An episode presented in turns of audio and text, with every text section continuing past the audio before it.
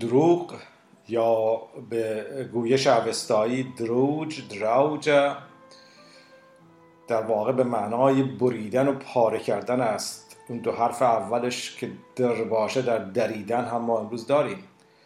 از این دیدگاه پیش درآمد دروغ در واقع بی اندازه شدن یا از اندازه بیرون شدن پیمان شکستن و بریدن پیوند است. دروغ هر آنچه است که نیروهای درون و برون رو از هم جدا کنه ببره سبب آشفتگی درونی و بیرونی بشه.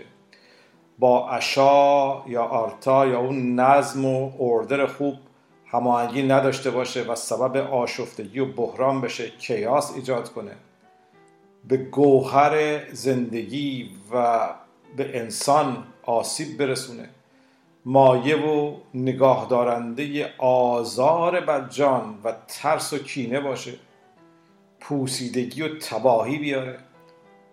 بدی و نیکی کینه رو مهر زشتی رو زیبایی و بیخردی رو خرد جلوه بده و فریب بده و ریا کنه.